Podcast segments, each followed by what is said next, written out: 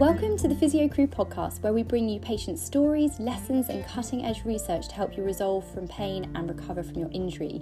Please enjoy and subscribe, and we can't wait to share everything that's been going on in the clinic and teach you the things that will help you feel better.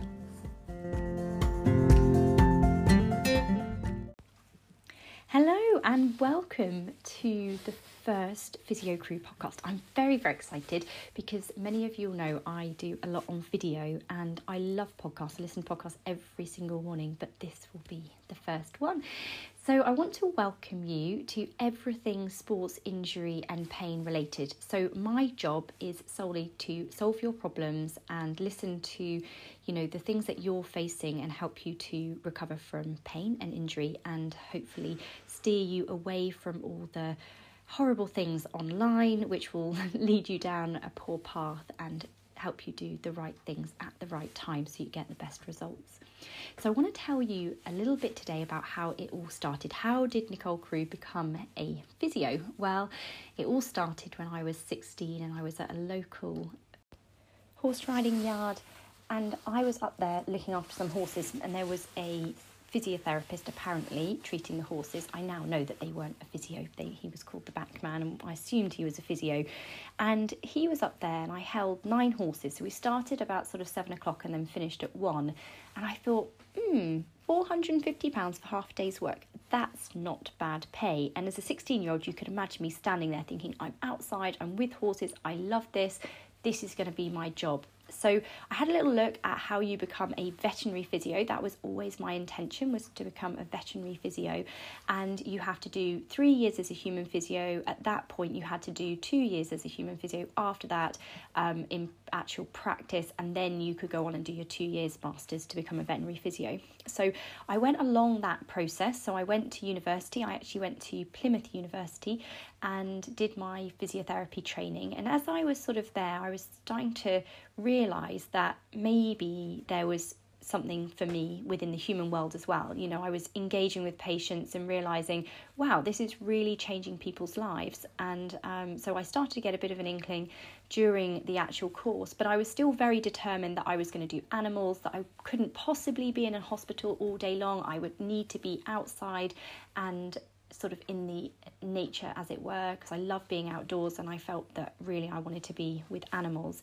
But as I came to the end of that sort of 3 year degree, I then started thinking, okay, well, how can I give back a little bit? I was going to be going on to do my postgrad. I was one of the first people that was accepted onto the veterinary um, qualification um, post grad qualification without having the two years first experience. I was one of the first years that they did that.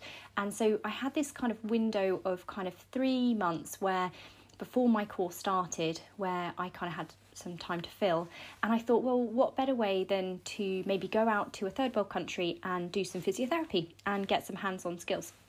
So I chose Ghana um, because my um, my godfather um, was from Ghana. So I thought, okay, well, Ghana sounds really good. It's still kind of Africa and third world. So I thought, well, it will be really different than the UK. And so I went out to Ghana. I remember my remember turning up at the airport and my dad sort of dropping me off all nervous you know this kind of i must have been what 20 21 at that point. And i had actually traveled a lot of um, the world actually when i was 18 i say a lot of the world it was a tiny amount of the world, but I'd kind of done the normal big loop going off to kind of India and Africa. Um, actually, I didn't do Africa that time. Um, I had already been to Africa before, but I went to sort of India and Thailand and America, and I'd learned a lot then. So I had travelled on my own, so I was quite independent. But I still remember kind of having this big backpack and never having worked in a hospital and sort of staring at my dad trying not to cry at the airport as he saw me off and um, I must have looked very young at that time and naive as well. So I managed to get the flight over, got the other side, and we I was quite shocked. I mean, I've been to Uganda before, which is really quite third world. Mostly you're on sort of trotros, which are these kind of mini buses, and and it's quite different to the UK. You know, there isn't sort of formal roads as such. You kind of um, going I'm, I'm pausing there because I just have this memory of this when I was in Uganda of these kids playing in the potholes, and we were going over these kind of re- uh, red dirt roads, and the kids would kind of jump down into the pothole, poke their head up, and then drop down as the car would go over them. And I just remember thinking this was the most bizarre thing that I had ever seen. And none of the parents seemed to mind. All the children were laughing and found it hilarious. And the drivers just sort of went over the potholes. And I guess they just knew that they don't go in the potholes because the kids are hiding. I mean, I just found that completely bonkers. But it seemed to be um, quite normal for um, for there. I'm sure they don't do that anymore. But Ghana was um, was you know a little bit more developed than that. It had kind of um, normal roads as such, and I remember getting on this trotro and sort of looking for my seatbelt and thinking, oh, okay, there's no seatbelt, and um, and sort of bundling myself up to Koforidua, which was where the hospital was. And so the first night, there was actually another student who was going to be staying. She was from Austria, and we were staying in this little house.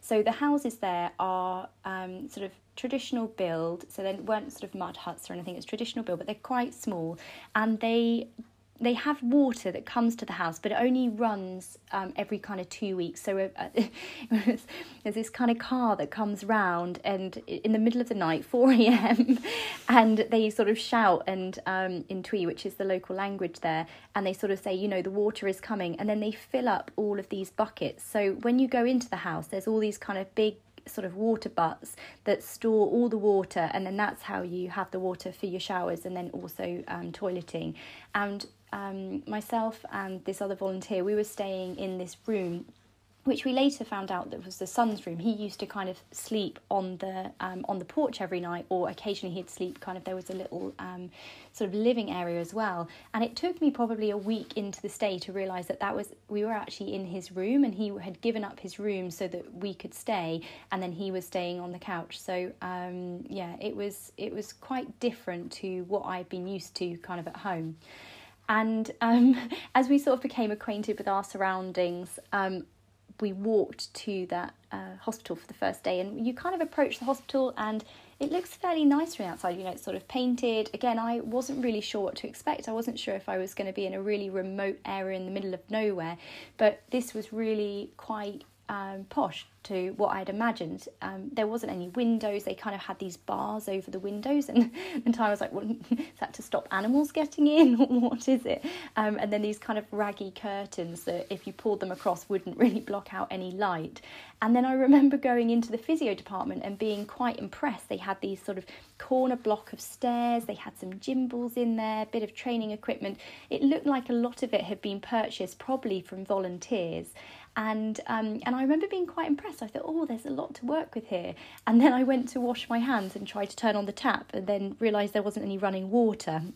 I thought, oh, there are some quite major differences, and um, and as you're kind of walking around the wards, you see this kind of smeared red mop marks where someone's tried to wash it, but obviously the water isn't very clean, and also they're having to um, lug the water around because there isn't running water, and and so there were some some big major differences with that. The wards were very very different, and in um, in this particular hospital, the hospital was kind of associated with death. So people only really went there if they were really, really poorly.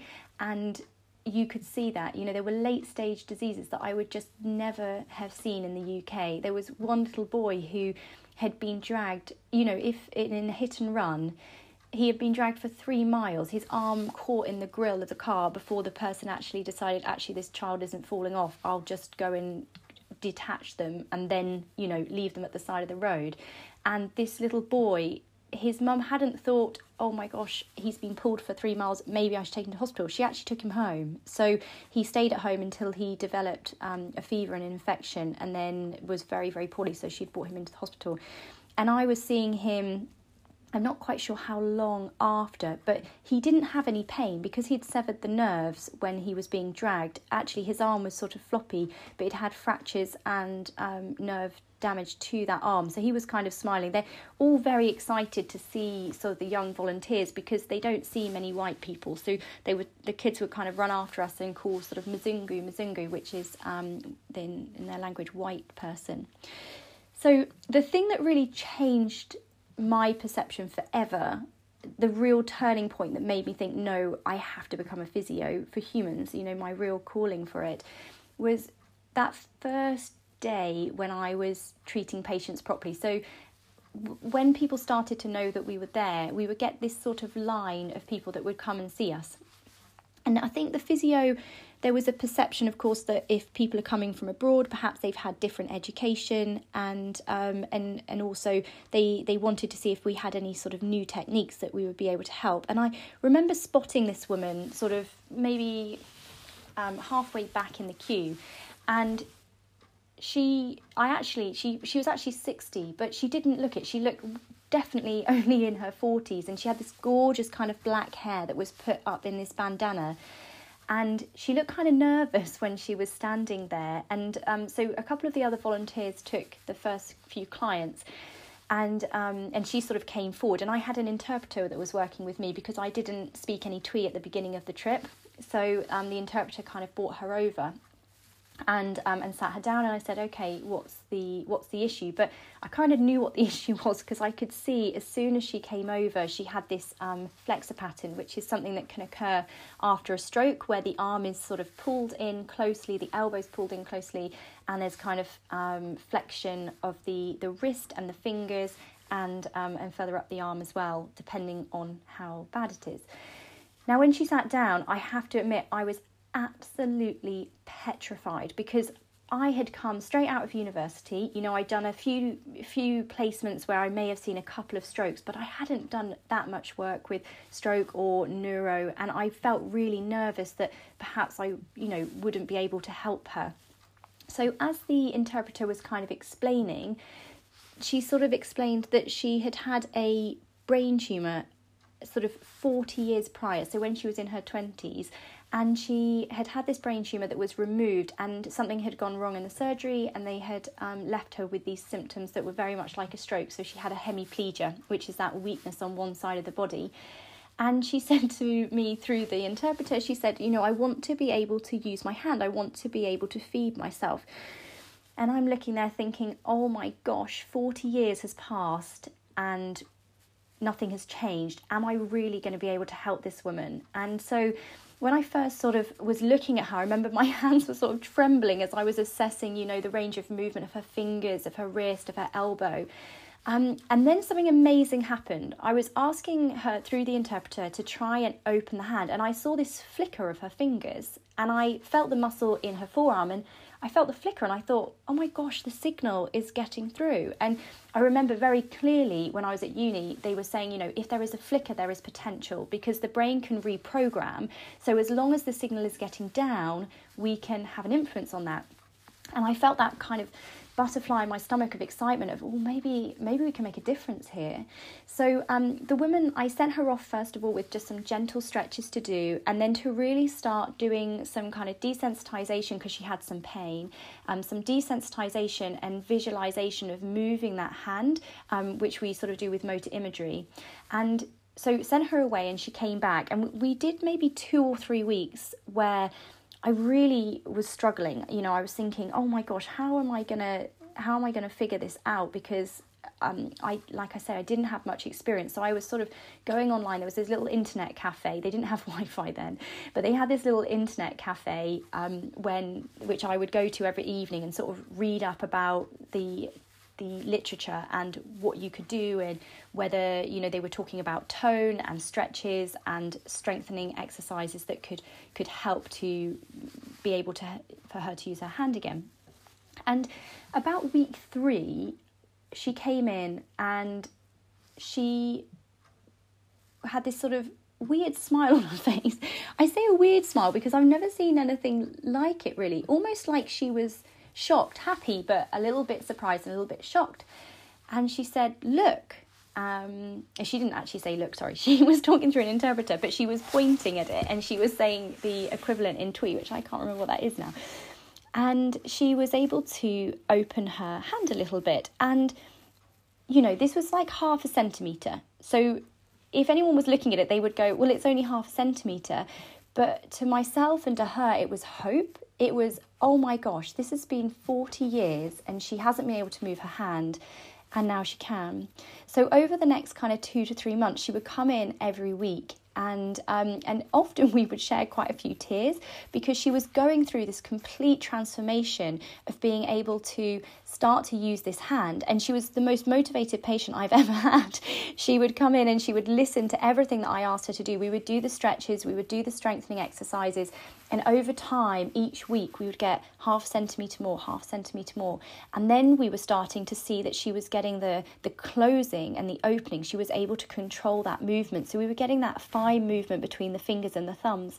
Um, and then um, about a week before I was due to leave, she came in and she was um, she was in tears and she and she had this rice that she'd brought in, and she showed me how she was eating. So she was able to eat with her hand. So that was a woman that, within three months, had gone from somebody who had been disabled for 40 years to being able to eat with that hand. Now, that might not seem a lot to you, but that was huge for her. And it really set sort of my path to think okay, right, yes, I love working with animals, but actually treating humans is so, so rewarding because you can have that conversation, even though for her, it was a lot of our communication was through our body language and our, our laughter and our tears because we did have that language barrier. But it was amazing to, yeah, to really see what was hard to see was the disparity between what was happening over there and what was happening here. I mean, when I was working on the wards there,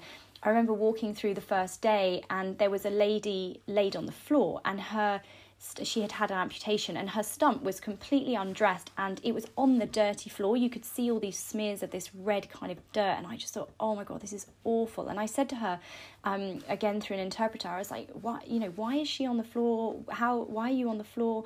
And um, and her son said that she's too scared because she'll fall out of the bed because of course things in the UK that we take for granted are, you know, cot sides, which prevent people falling out of the bed. But she was so scared, she wanted to be on the floor.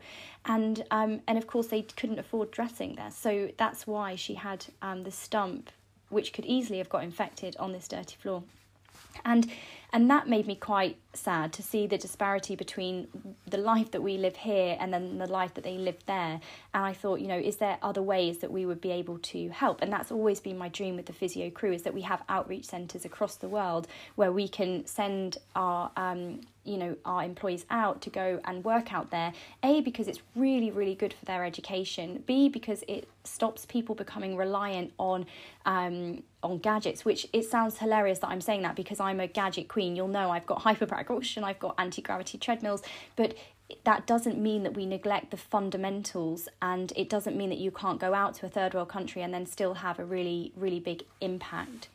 So I wanted to talk today a little bit about how you, if you are in a situation where you're trying to recover from pain and you're thinking, well, how can I move forward? How can I start my transformation?